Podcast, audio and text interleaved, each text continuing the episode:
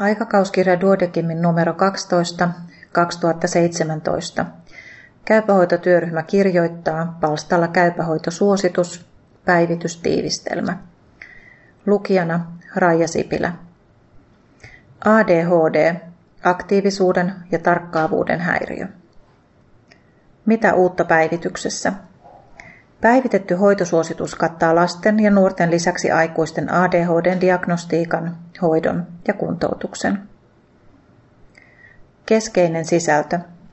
Aktiivisuuden ja tarkkaavuuden häiriö, Attention Deficit Hyperactivity Disorder, ADHD, on toimintakykyä heikentävä kehityksellinen häiriö, joka voidaan diagnosoida lapsuudessa, nuoruudessa tai aikuisuudessa.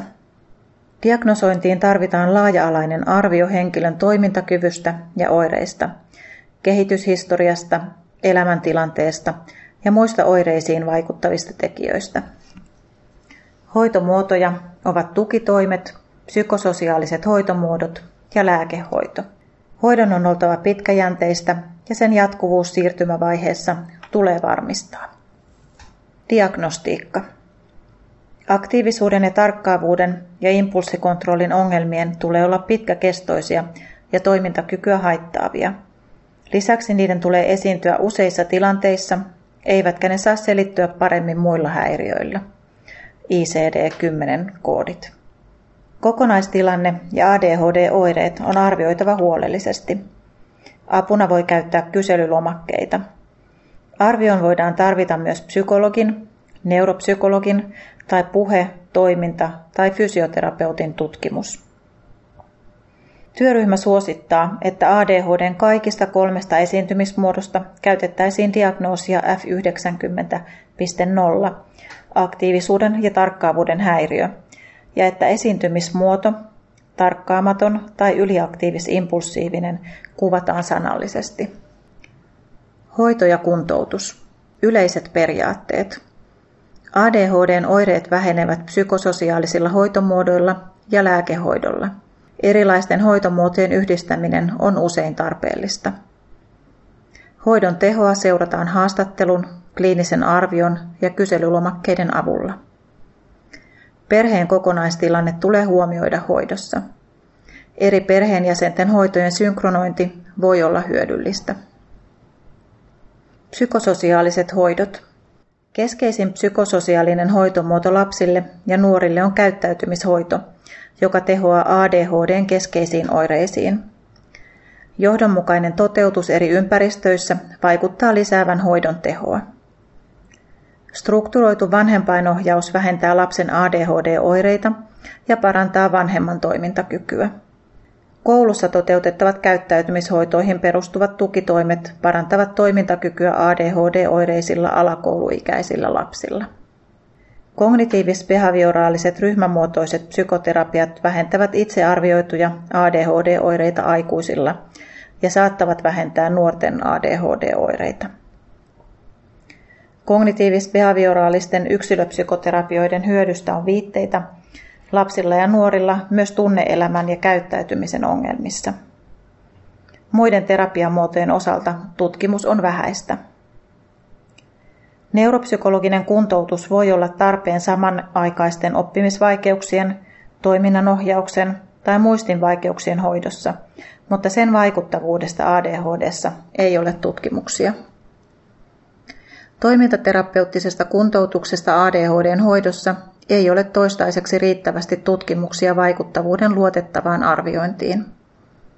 Toimintaterapiasta voi olla hyötyä samanaikaisten motoriikan tai aistitiedon käsittelyn häiriöiden kuntoutuksessa. ADHD-valmennuksesta vaikuttaa olevan hyötyä ADHD-diagnoosin saaneiden arjen hallintaan, mutta asiasta ei ole riittävästi tutkimustietoa tehon arvioimiseksi. Lääkehoito. Lääkehoidon tarve pitää arvioida, kun ADHD-diagnoosi on varmistunut. Lääkehoidon aikana on seurattava sykettä, verenpainetta sekä lapsilla painon ja pituuden kehitystä. Stimulanteista metyylifenidaatti vähentää ADHD:n ydinoireita lapsilla ja nuorilla sekä aikuisilla. Dex- ja lisdeksamfetamiini vähentävät ADHD:n ydinoireita lapsilla ja nuorilla sekä aikuisilla ainakin lyhytkestoisessa hoidossa. Lisdeksamfetamiini saattaa vähentää ADHD:n oireita aikuisilla myös vähintään puolen vuoden kestoisessa hoidossa. Metylifenidaatin sekä dex- ja lisdeksamfetamiinin haittavaikutukset ainakin ADHD:n lyhytkestoisessa hoidossa ovat tavallisia, mutta yleensä lieviä lapsilla ja nuorilla sekä aikuisilla. Tavallisimpia haittavaikutuksia ovat ruokahaluttomuus, univaikeudet, päänsärky ja vatsakivut. Metylifenidaatti ja amfetamiinit eivät ilmeisesti suurenna vakavien sydänperäisten haittavaikutusten riskiä aikuisilla. Atomoksetiini.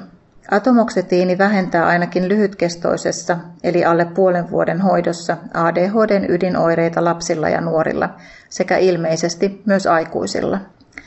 Atomoksetiinin haittavaikutukset ADHD:n lyhytkestoisessa hoidossa ovat yleensä lieviä lapsilla ja nuorilla sekä aikuisilla. Tavallisimpia haittavaikutuksia ovat heikentynyt ruokahalu, ohimenevät ruoansulatuskanavan oireet, verenpaineen nousu, syketaajuuden suureneminen ja ohimenevä väsymys. Atomoksetiini ei ilmeisesti suurenna vakavien sydänperäisten haittavaikutusten riskiä aikuisilla.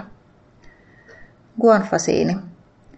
Guanfasiini vähentää ADHD:n ydinoireita lapsilla lyhytkestoisessa hoidossa, mutta tutkimuksia sen pitkäaikaisesta käytöstä ei ole.